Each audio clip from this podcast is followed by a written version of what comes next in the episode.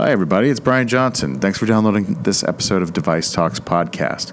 I know it's been a while since we've uh, released an interview, but we've been a little bit busy. We've been putting together our 2016 Device Talks live series. Uh, we had our show in Raleigh, Durham on February 29th, and we'll have three other shows uh, Minnesota on June 6th, Boston on September 28th, and back to Irvine, California on December 12th. We're having an, an, amazing lineup this year. We'll be featuring CEOs and executives from Smiths Medical, uh, from Google and J&J's new venture, Verb Surgical, and we're going to have voices from Medtronic, St. Jude Medical, and many, many more. So stay tuned to devicetalks.com for that uh, show information. For those show information, we're just about to launch the Minnesota show information. So be sure to come in, register, take advantage of early rates. A couple cool things we're doing this year. We're actually expanding the program to include more workshops. So the program will start at about one o'clock in the afternoon and go all the way through till eight o'clock. So it's a full day, but I really I promise it's going to be a great time. Uh, we work really hard on making sure that these programs uh, touch on the kind of content and uh, that you need to run your medical device company, and we also, um, you know, make the same commitment to uh, high quality programming. So this episode of Device Talks is featuring former Medtronic chairman Bill Hawkins. Um, and it's and it's close to my heart. Bill Hawkins was probably the first major major CEO uh, we landed at Device Talks for an interview um, back in uh, 2010. We launched the site in 2009, and at the time, I always said, you know, let's put uh, these companies, um, these major companies, let's put them, you know, up on a board and let's just kind of peck through and get every one of those CEOs on the record on Mass Device. And that was kind of how uh, we, we, viewed our success, how many people we could get um, on the record uh, specifically to us, not picked up quotes, not things that we uh, got third hand or emailed to us, but we really wanted uh, people talking directly to Mass Device so you would know, as our readers, um, that we were uh, trying to do our best to bring those voices of the industry together. So, uh, back in 2010, we were a fledgling website, um, and I made a request for uh, then Medtronic CEO and chairman Bill Hawkins. And uh, I was delighted when we got word back that um, from the PR team that uh, Bill would be happy to do the interview, that he was a reader of our site and uh, was often uh, passing around um, articles that we had written. So that was a, that was a huge uh, confidence driver for us. And over the years that I've been doing device talks, I really um, you know kept wanting to find a, a, time and a place that we could uh, bring him on stage and interview him because I think Bill is is, is um, you know he's a visionary guy. He's a good leader. Um, you know, he had a, he had a, a good tenure at Medtronic, although it was it was marked by a, a, lot of challenges. And and in this interview, I think you'll see that he really uh, is quite honest about those and goes into them in great detail. Of course, Medtronic today is uh, doing extremely well and under the um, new tenure of Omar Ishrak. Um, so I wanted to kind of step back and, and, and, and, take a look at his years at Medtronic, um, just to kind of talk to him about what, it, what it's like to lead the world's largest medical device company. Uh, and, and, Bill also has had a, a stellar 25 year career in the corner office uh, as CEO of companies, you know, large and small. And he's experienced some of the most um, unique experiences you can experience. I mean, he was. Uh, at the drug company Wyeth when the fen-phen scandal happened. They had to do uh, the recall of that on the diet pill. Uh, his first year at Medtronic, he had to make a, a, a massive decision on a recall on the Sprint Fidelis leads. Um, we go into all that, uh, but kind of just rounding out the thought, uh, we we were planning on a fourth uh, Device Talk show this year, a live show, and we uh, settled on the Southeast because we haven't. We've been to the East Coast, the Midwest, the West Coast, uh, but we, we haven't tapped the Southeast. And uh, my friend Jason Rupp, who took over SEMDA, um, convinced us to come on down to Raleigh Durham area, of Research Triangle uh, where there's great energy, and to do a show down there. And once we decided to do that there, we said to ourselves, well, we have to get Bill Hawkins because he is uh, local to that area, and uh, it'll be kind of our homecoming show. So, the interview you're about to hear is uh, from our February 29th Device Talks Raleigh show. It was a, a, terrific night, and I thank everybody that came out. Thanks especially to the CED Life Science Conference, who was our partner, and to uh, Jason and SEMDA. Um, the Southeast Medical Device Association. They're having their annual meeting coming up um, in April, so be sure to take a look at that. That's down in Memphis. And please keep staying tuned to Device Talks. I promise we're going to have another full slate of uh, great podcasts to go with our live events. So, device. So visit us at devicetalks.com to find out more information. And now, thanks for listening to Device Talks Podcast. You know, I knew you went to school here, uh, but I didn't know how much this area was home to you. Your father he was the mayor of Durham for four years? Go figure. so your dad was in politics. What, what, what did That's why I'm in medicine. what did your dad's experience in politics teach you about leadership? Well, I always admired his ability to, to connect with people in all sort of walks of life. You know, as a mayor, he had a, you know, a a diverse uh, population, and uh, and it was his responsibility to kind of set the tone. And he, uh, I used to kind of marvel at uh, how he would, you know, give talks and connect with people sort of on a one-on-one basis. And so, I mean, he taught me really just to be yourself, to be a good person, and recognize that you know we all, you know, are have something to, to contribute. What, you, what, what, led him into uh, politics? Was it? Uh, That's a good question. I, you know, I uh, he he always had a sort of a calling to to really give back to the community. Um, he uh, had uh, a small real estate business, but he got involved in the city council, became sort of head of the chamber of commerce. He ended up um, when he was mayor, got involved with Luther Hodges and helped really bring about the Research uh, Triangle Park. He ended up serving on the Raleigh Durham Airport Authority, and so he loved this area. He loved Durham, yeah. and um, he uh, loved North Carolina, and he felt that it was a privilege to be able to be a good uh, kind of public uh, servant. How many terms is that? Four years? Is that was that one or two? No, it was just one year. Yeah. Yeah. It was. Uh, that was, that was enough. Yeah. he ran into a buzzsaw in that reelection, or did he just? Yeah, you know, I, I, I, think he actually had hoped to be reelected, but um, it didn't work out, right. and uh, so, but he didn't stop. I mean, that was a thing that, you know, I think about even when I parallel my career at Medtronic when I stepped down. I mean, you know, you're not. I was in no way, in no way ready to retire, and he was no way ready to kind of start, stop uh, being a good citizen. Yeah. I also read um, that you asked your parents to send you to boarding school to get away from your twin brother. that, that would be true. that would be true. That's kind of rare. Yeah. Why'd you do that? Well, because so I grew up in Durham and uh, was one of five. There was two sets of twins.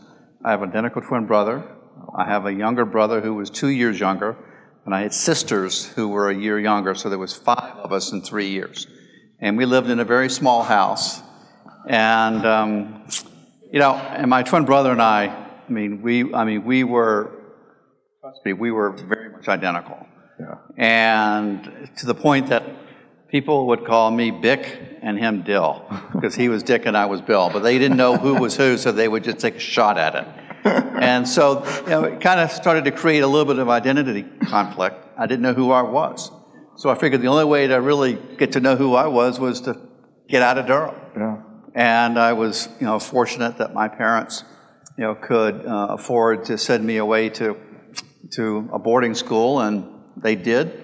And I went to a military school. I went to a place called McCallie in Chattanooga, Tennessee, which is probably only famous because that's where Ted Turner went before he flunked out. or kicked out, actually, yeah. I should say. I find that that's pretty rare, though. I mean, you, mostly you find identical twins want to be together. I mean, is, is this? A, do you have an individual individual streak about you that? Uh... I don't know. I mean, I, am very very close to my twin brother, and I think distance makes the heart grow fonder. Yeah. so I also read. Um, it's all in the same article, actually. It's fantastic. I want to find out what you read and where you read it. it was the New York Times. It was in your. Oh yeah, oh, is that right? That was. So I remember that. I, also, I read in that that you you really wanted to attend the Darden School of Business for your MBA, and you wanted to do it. You wanted to get it, and you didn't get in, but you wanted to get in so badly that you called the director of admissions on the phone to tell him you made a mistake, but they didn't admit you.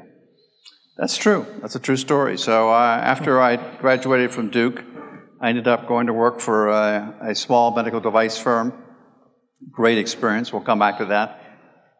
but then decided that after being a salesperson for three years in the field, I didn't want to necessarily continue my career as a salesperson. And having worked for a very small medical device company, I got sort of the experience of working with people in finance and the president and all that, but I was had concerns about how the company was being run, so I decided, you know what, probably if there's a good way for me to really kind of learn a lot about general management is if I can get into a good school. And at that point, you know, Harvard, you know, had was a reputation for the case management program.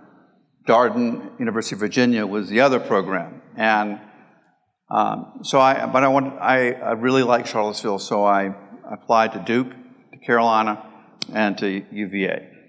And you're right, I sent in my uh, application, and you know, by uh, full admission, I have never really done that well on the large standardized test, and I knew that was going to be an issue. Mm-hmm. And sure enough, I get this nice letter telling me that that. Uh, that I was not being admitted. So I uh, said, you know what? I'm not going to just let that go.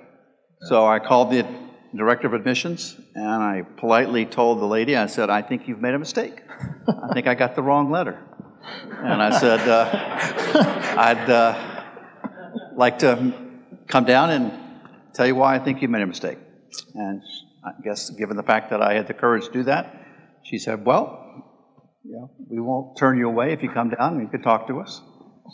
So I did, and lo and behold, they got the letter right.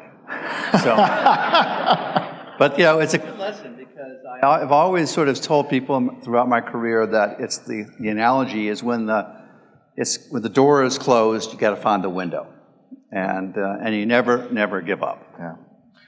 I'm curious. Anyone ever done that to you? Um, yeah, there are people that have uh, that I know have wanted to work uh, with me, and um, there was a guy that I hired um, when I was at Medtronic, when I was running the, the vascular division of Medtronic.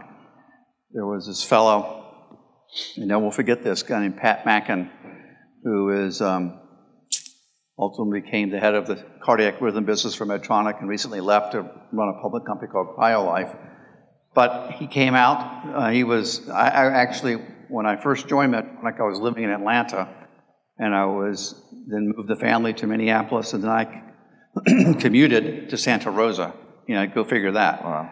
So, um, but I remember I was out in Santa Rosa, California, and there was this fellow, Pat Mackin, who was brought to me as a candidate to run the AAA business. Um, and he, uh, he showed up in California. I was supposed to meet with him like at a, eight o'clock on a Monday morning, and the guy um, at eight like seven fifty nine, he comes, you know, into the to my office just dripping with sweat. And uh, if you knew where the offices were in Santa Rosa, it's in the wine country. It's beautiful, actually. And we were up on this hill, and the hotel that we were staying was like a mile and a half down the bottom of the valley, and his car didn't show up.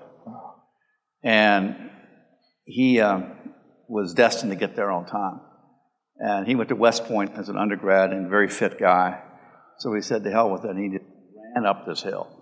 and he comes into my office, and actually, he was, you know, he, on paper, he wasn't the kind of qualified. Yeah. And I sadly told him that, I said, Pat, I just, I think this is probably not going to work out.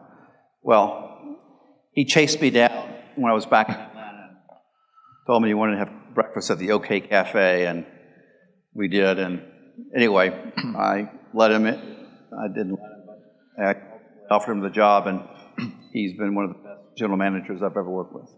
That's great. And um, good. So go through the window, right? Absolutely. Should you ever try the window first rather than the door? well, you know, that's, uh, you know, I, I don't know if I have, but I'm sure people have. and it doesn't always work. So, uh, correct me if I'm wrong on the dates here, but I, I did check. Your tenure as CEO of Medtronic was 07 to 2010?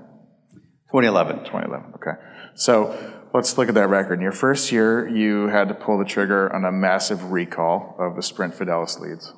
That was probably what, your first decision? One of them? Yep, that was, I was, uh, I was made CEO in August of 2007. And in late October, um, I was forced, I was faced with a, one of the toughest decisions I've ever had to make, and that was whether or not, Hold on, we'll get, we'll get there. okay, okay, because this is a pattern. Second year, you're there, the global financial system melts down.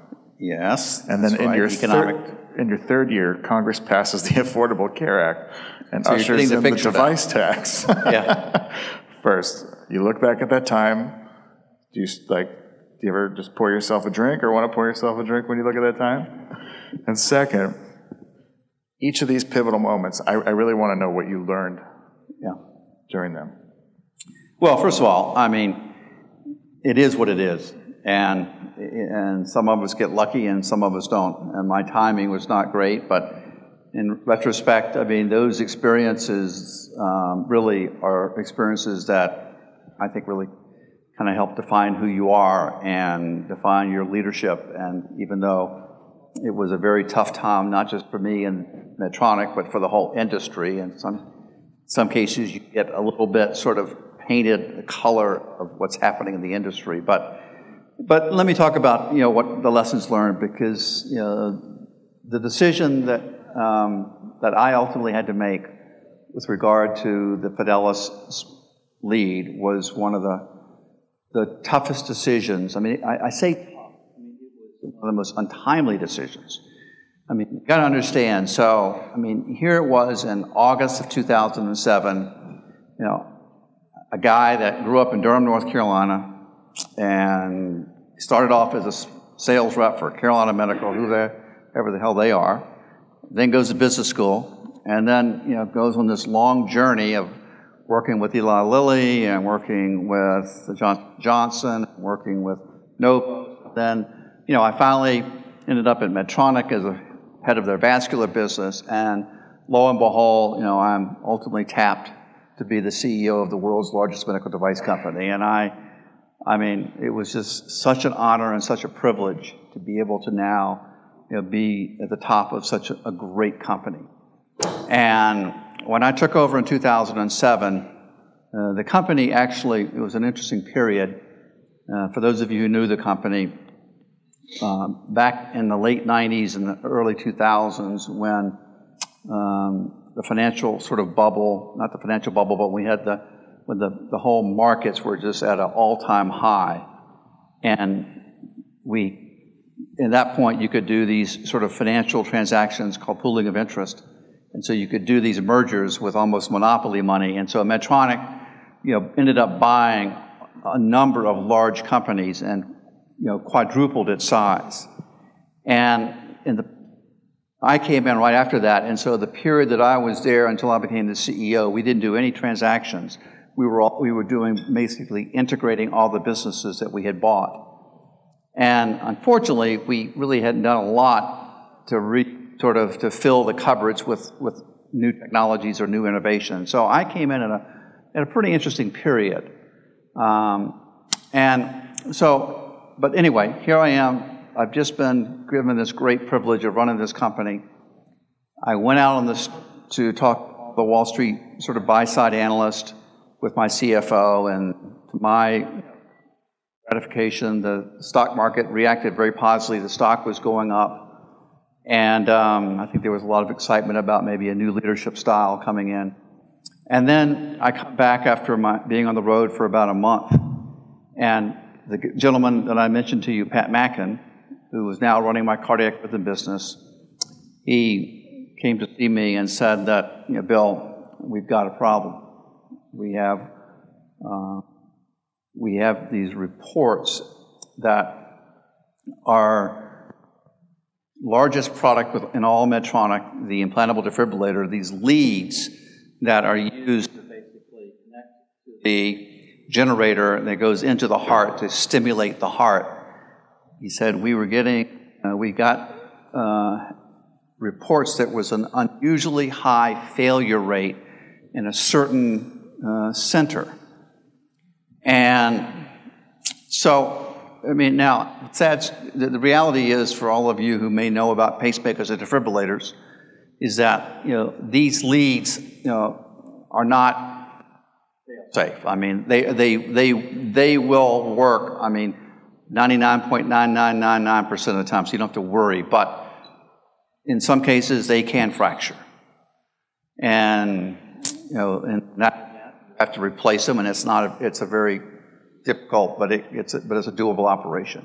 But I got this, this uh, word that this lead was, we had an, an unusually high failure rate. And so we made the decision to go out and interrogate all of the centers that we're putting in defibrillators because we had capabilities of doing that. And we found, in fact, that this lead was actually had a, a higher than, uh, than our other devices failure rate. But compared to the competition, it was actually at about the same level, if not better. And so we were all, you know, really trying to, to so all of this was kind of coming together as we were collecting information.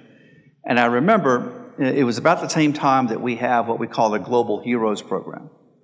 And one of the things that Medtronic did in Minneapolis is that every, you know, we sponsored the marathon, and as a part of the marathon, we invited people who had Medtronic devices to come to Minneapolis, and we honored them in terms of running in the race with their devices.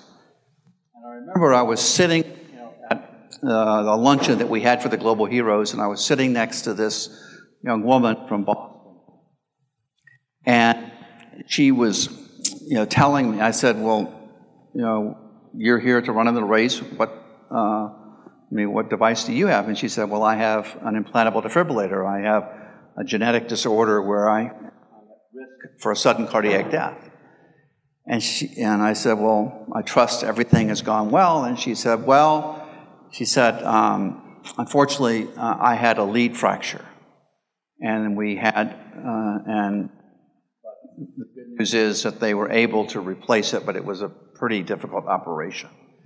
And my heart just sunk, you know, because after ha- having been aware that we were having this, you know, this this issue, and and then have someone personalize it in front of me, and so that, um, so about a week later or so, we, you know, we convened a, a really a big sort of internal think group of customers and a lot of different people, and ultimately it became clear to me that we needed to do a recall. Now, doing a recall for an implantable defibrillator lead is probably one of the most severe things you could ever do because think about all the people who have a defibrillator if they now know that you're doing a recall. Now, when you do a recall, you don't go in and take everybody's device out you essentially just put them on notice, and then we had we developed an algorithm, a software fix to be able to monitor it.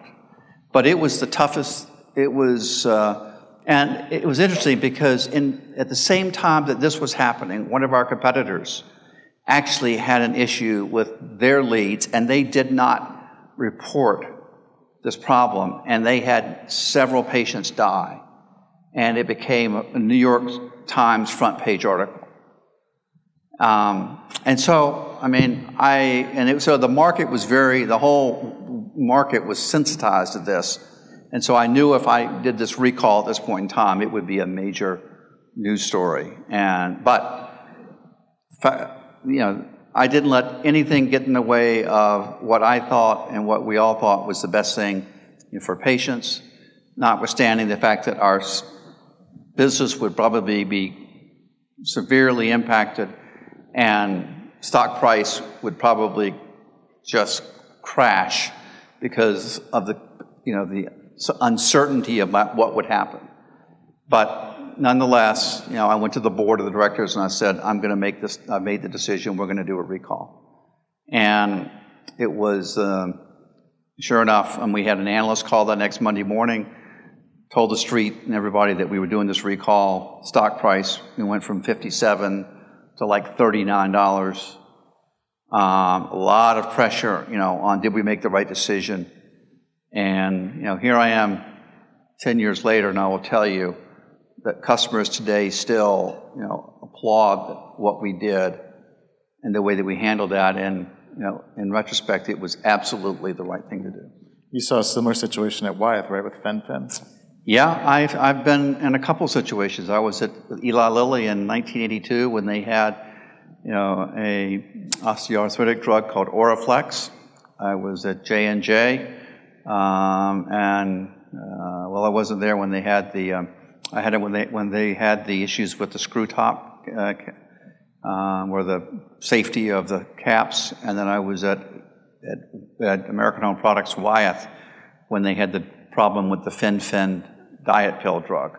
So, um, but I've seen on the other cases, I've been unfortunately aware of other situations when companies did not make that decision. You know, like one of our competitors who, who you know, tried not to, to try to let things just kind of maybe play itself out, and then patients die, and then it becomes you know, a real, real bad situation. So, what's the back of the matchbook lesson on that? You know, the lesson is is that I mean, at the end of the day, you've got to do what you think is the right thing for the right reason, and ultimately, I mean, and I've always put patients first. I've always put, you know, the, the, the concern for, you know, the people whose lives depend on what we do. And, and I've, I've always, you know, worked hard at, you know, garnering the trust, you know, of the people that I work with, our, our customers, you know, our physician collaborators, and so the moral is, I mean, never compromise the trust. Any, any sort of quick lessons that you learned during the global meltdown of the economy? Uh, yeah, ever... I mean, the global meltdown of the economy is that, I mean, that was an interesting one because if you'd looked at the healthcare industry up until that time, you know, the healthcare industry in general had sort of been a very defensive stock, a defensive area. And I can't remember a time in my whole career when the economic sort of uh, cycles impacted the outlook, you know, on sort of life sciences. I mean, it's rare that you know people would opt out of having a procedure done for fear that because they couldn't pay for it. Um, and so I, I, you know, I think the lesson there was um, that you ultimately you got to keep your eye on the long run. You can't. I mean, just because you know the there was. I mean, we were in a very fortunate position at Medtronic. We were generating a lot of cash and it would have been very easy for us at that point in time to just say, you know, we're not going to invest.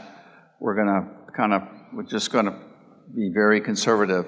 And in fact, it, it, was actually an opportunity because we had enough cash, even though our stock price was hit like everybody else's, we could afford to do deals. And in the four years that I was at Medtronic, I did over 25 deals and ended up buying some really, really uh, uh, exciting platform technology, which has fueled Medtronic in the last, you know, five years. You know, things like the transcatheter valves and things like, you know, our new CryoCath, which is for radio frequency ablation of uh, atrial fibrillation.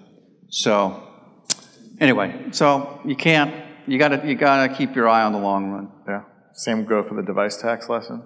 Was there? Or Yeah, the device tax lesson. I mean, I was on the forefront of that whole negotiation during the Affordability Care Act, and uh, you know, sadly, it really soured me on Washington uh, in terms of um, just the way that decisions are made there. And again, you, some degree, I mean, you, you know, you you do everything you think is the right thing to do to really try to educate people on the value of our industry, and yet some of the decisions get made and as a consequence of trying to serve other purposes. And so, I don't know if I get. I don't think I got any lessons out of that one. So there's a tradition at Medtronic that actually you told me about among the uh, the men who occupy the corner office, and it involves exchanging of these symbolic gifts. You got a sword uh, from your, I'm still trying to figure that one out. and you gave your successor a globe. Uh, I'm wondering though, did your did you get any actual advice from your predecessor about putting your own stamp on the company? And when you're taking over a company like that, how difficult is it to to make it your own? Yeah, I mean, I think he gave me the sword with the advice of this is what you use to fight the competition and to cut through the red tape, which I thought was, in some respects, I think, good advice. Um, but um, the you know it wasn't really advice, but you know one of the privileges of working at Medtronic, you know, was the fact that this company, which was founded by Earl Bakken in 1949, he was the guy that started or developed the first pacemaker, which he did in 1957, and for some of you who are kind of in your early stage startups, I mean, you know, don't lose faith because in 1957, Earl Bakken, who had developed this little battery operated temporary pacemaker, um, was running out of money. And so he went to his board um, in 1960 um, and trying to raise money to fund the development of an implantable pacemaker. And the board uh, essentially, and really, the, I say board, it was really kind of like angel investors. And the board said, look, I mean, we'll lend you the money or we'll put money into the company on one condition, and that is that you clearly articulate a mission for this enterprise. And, and so Earl wrote a mission in 1960. And this mission was about alleviating pain, restoring health, and extending life. And, you know, he talked about in that mission, you know, the respect for the individual. He talked about the focus on the patient. He talked about quality. And so, uh, you know, the advice that my predecessor gave me was really very simple. I mean, it was, it was really, you know, to honor the mission and everything that we did.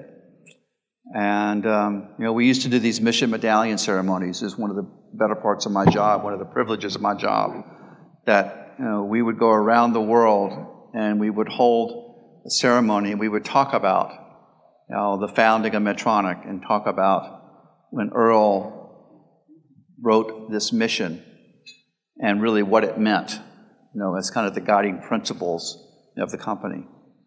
And, you know, and that, I believe, is still why Medtronic is, in my judgment, one of the best companies in any, any, in any industry because of its solid foundation, of its strong mission. So do you feel like you put your stamp on the company? Absolutely. I mean, I, um, you know, I've always been one who has um, believed that, you know, innovation is the lifeblood of what we do. And, you know, as I said, when I came into the company, um, we had basically acquired a lot of technologies. And I think to some degree, maybe took a little of, the, of our eyes off the importance of really kindling that spirit within the enterprise. And I've often heard people talk about the fact that large companies can't innovate.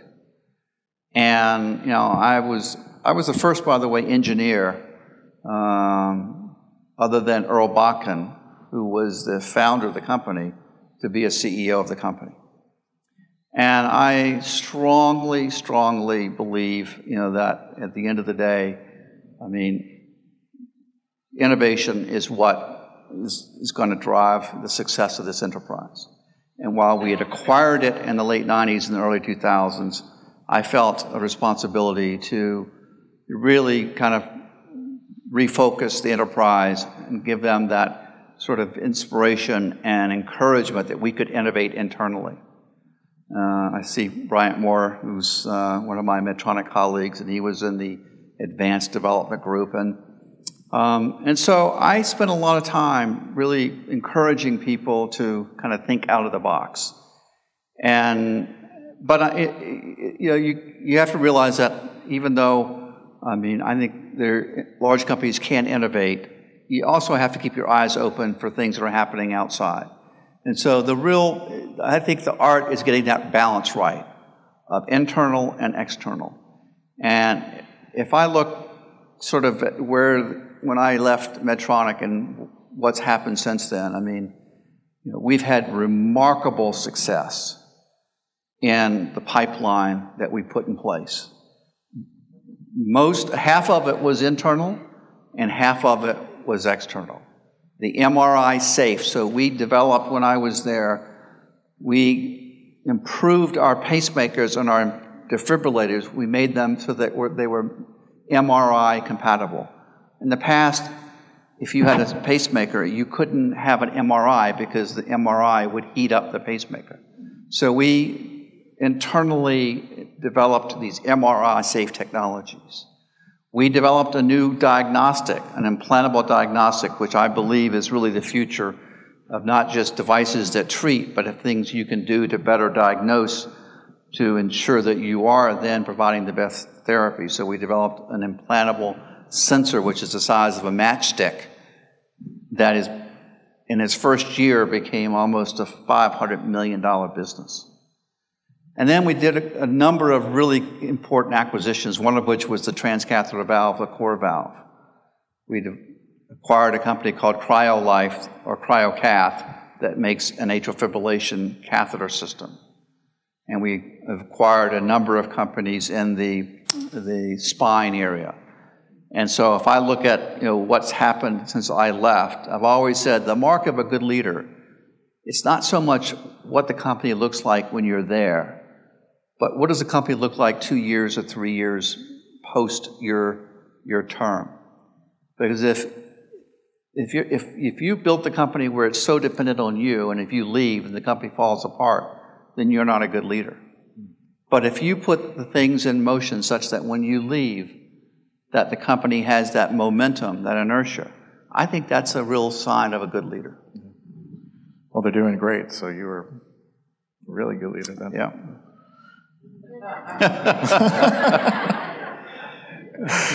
um, so I remember um, I saw you, God, maybe three or four months after the, you left Medtronic, and I gotta say that before and after was stunning because you looked so relaxed. Like you were tan, you were like, you told me you just got off the golf course. You're the most relaxed guy, and you still are. You, not, not to imply that you've gone back to that stress period, but I mean, you looked really content and really happy and really like you'd done what you needed to do, but you, you now you're like you're the busiest retired guy I've ever met. I mean, wh- why did you why did you jump right back in the game? Why did you go to Immucor? Well, as I said, I, I mean, I it was Pat said this made the comment about. I mean, you have to love what you do, and I absolutely love what I do. I mean, it is it, it to me there's nothing more sort of exciting, there's nothing more challenging, there's nothing more rewarding um, than sort of being on the front line. And, and I took some time off before I jumped back into it, but I had, you know, kind of done most everything. I mean, having even before I joined Medtronic, I was in Atlanta and I did a venture backed startup, which we took public, and it was very successful. So I you know, run a small venture-backed company. I had the privilege of running, you know, large divisions of other big companies, and I had the privilege of running Medtronic. And I have to say, um, I came, became a little soured uh, when I was running Medtronic, you know, at you know, the dynamics of being a large public enterprise. And um, I, to some degree, I think the, the public model is, I'm not going to go so far to say it's completely broken, but it's fractured. There's so many sort of voices you know, that are pushing you um, in so many directions. Sadly, I mean, as a public company, the, the shareholder sort of activism today is, you know, is really, I think, working its way into the boardrooms, and CEOs in some cases are, you know, they're running the company for the wrong constituents. And so I, um, you know, I was always interested in the private equity model. And so when I was leaving Medtronic, I knew that I wanted to do something in private equity. Quite honestly, I wasn't necessarily looking to go back and run out of the company, but I wanted to have the experience of having the resources, um, even almost like a Medtronic, but to be able to really find ways of funding innovation in a more of a private way.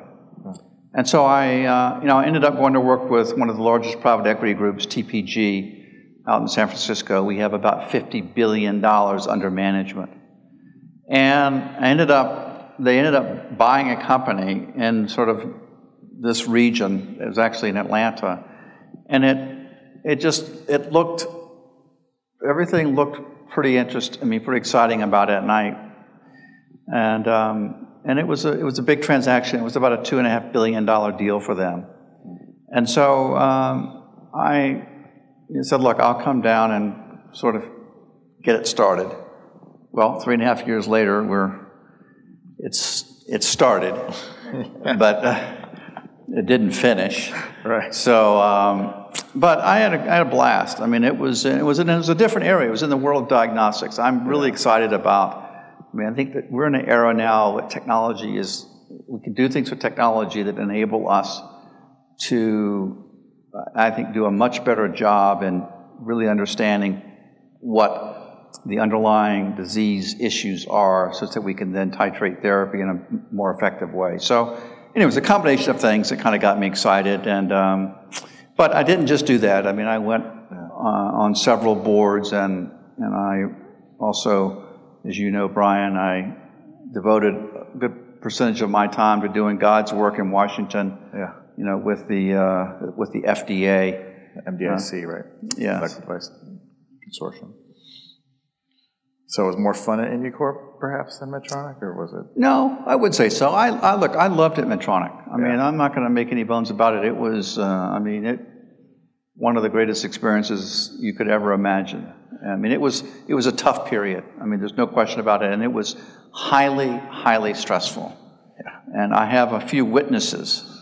You know, I'm very blessed tonight to have two of my three children in the back my daughters, Elizabeth and Julia, who were in Minneapolis during that experience. And uh, they can attest, you know, that it was tough. And in fact, my daughter, Elizabeth, I never forget, she said to me once, Daddy, you don't know me. but uh, you drove around the block a few times. No, but uh, no, I would think maybe you wore off the treads on those tires uh, no, the block before you went home, so you didn't take it home. There's a bit of a pattern, though, I see in your career. You know, you, you leave Wyatt, you actually had to sell the division you were in charge of, right? Right. Um, and then you joined a startup and then, you know, you look at sort of the bookend experiences, CEO of a major company, then you go back and kind of jump into this private venture. Um, what would you say is your favorite experience if you kind of look back at, at all those different places? Golly, that's a tough one. What's my favorite experience? You know, I have to say, um, I really enjoyed the startup. I enjoyed, you know, I did a startup late in my sort of career. Um, I had you know, joined Eli Lilly and slash Guidant. I spent 13 years there, and then I went to Johnson and Johnson, and then I went to American Home Products, And then um, when I was at American Home, we had the problem with fen-phen. At that point, we had three big companies, which I was the corporate vice president in charge of, and one was called Sherwood Davis and Geck, a company called Quintiles, I mean, um, Quinton, not Quintiles, Quinton Instruments, and another company called Storz. And so the CEO at that point, when fen-phen hit, said, Bill, I know I just hired you six months ago to run this whole group, but know, unfortunately, I think we're going to have a little bit of a legal liability going forward, so we're going to need to sell your division. And um, he therefore said, uh, I want you to basically work with investment bankers and we're going to sell these three companies. And it was kind of an interesting because the largest was Sherwood Davis and Geck. And as soon as we announced that we were looking for strategic buyers, I got a call from a guy in New Hampshire. That would be Dennis Kozlowski, and that would be Tyco. and at that point, you know, they were just sort of on a tear. And he said, We'll pay you whatever you want in cash. and so, anyway, that was a short lived deal. that was pretty good. And then we sold the, the other two companies. But anyway, so then after, after that, I was, I was literally, I mean, I, I, I think I was.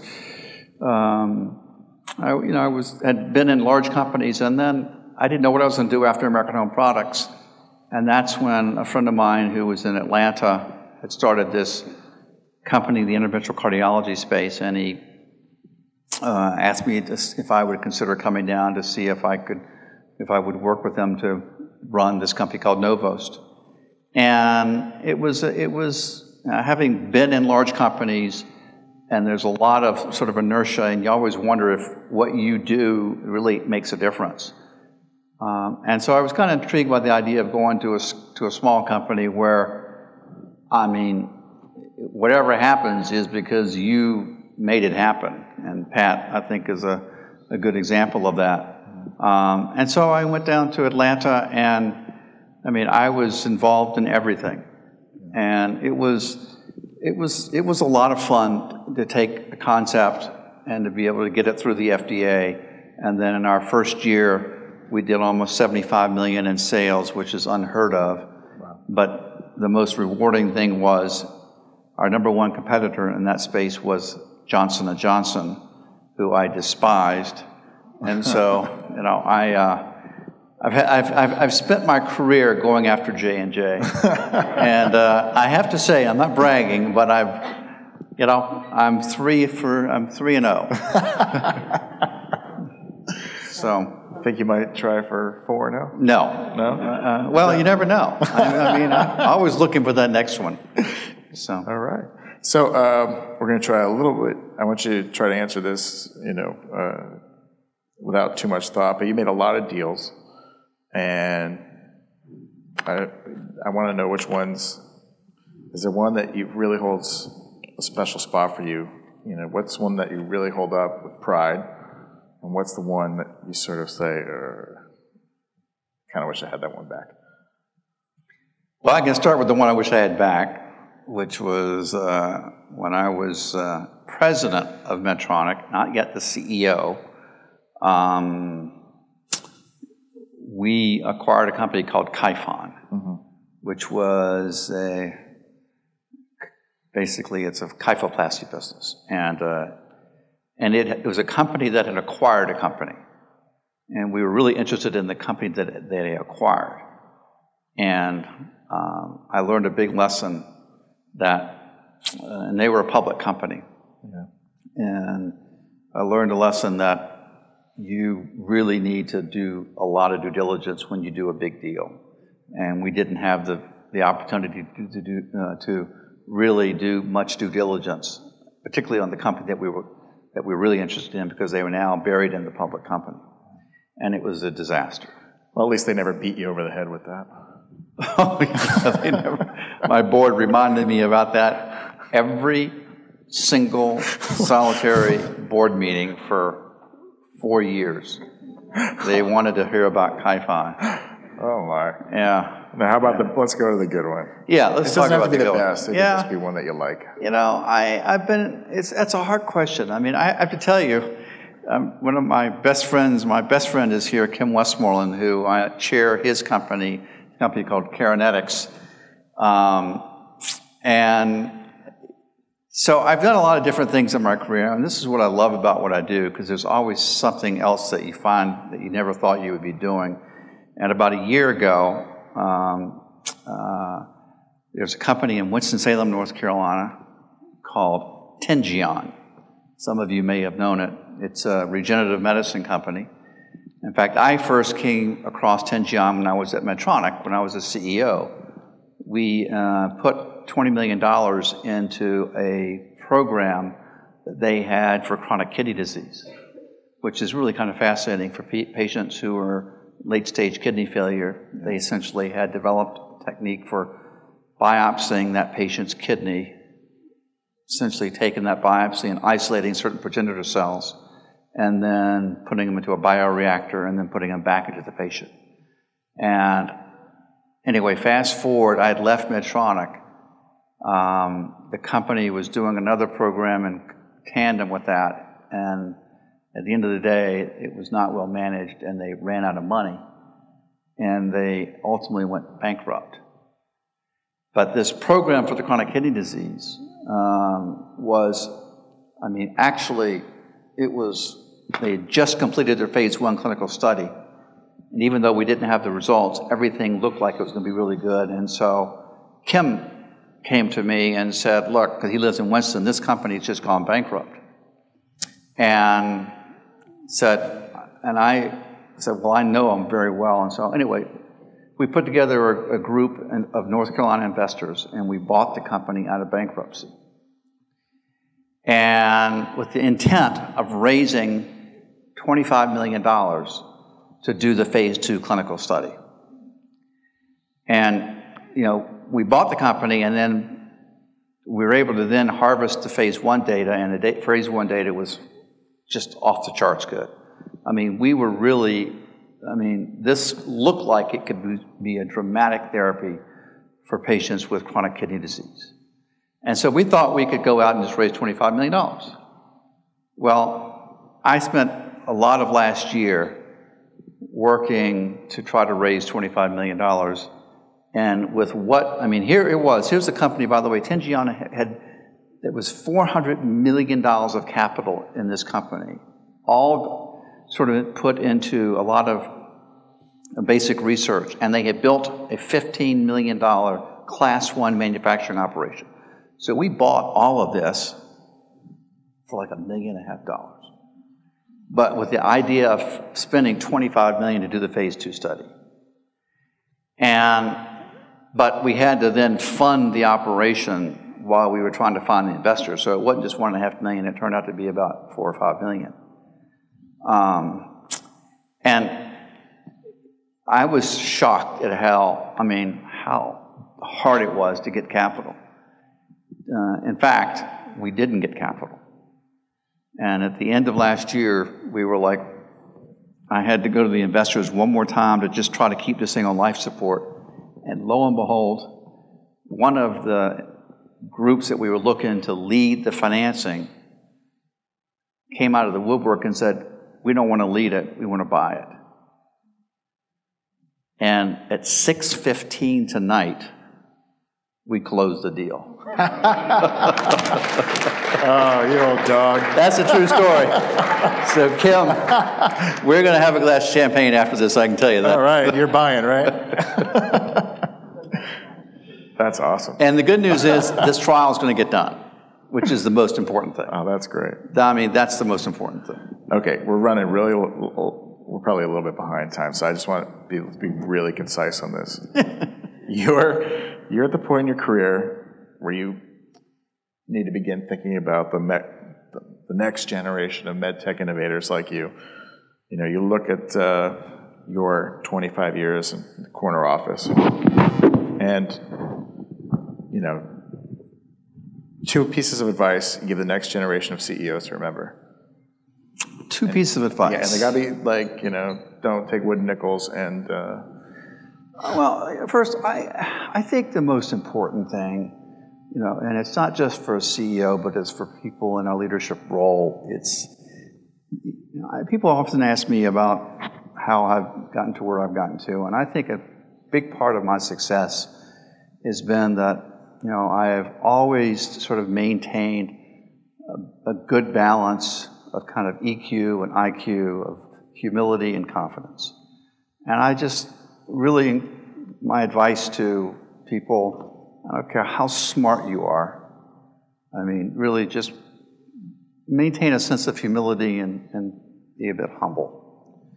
So that's one. And then I think the other is um, you just, I mean, you got to find something that really excites you. I mean, I've been so blessed in my career. I mean, I, I still do what I do, and probably, as you said, I'm as busy today as I've ever been because I just absolutely love, you know, the working with people and working on things that are going to change people's lives. So you find that right combination of something that you're excited about, and then kind of surround yourself with people that that you want to be with, and don't lose that sense of humility. Excellent. Thank you so much. Thank you.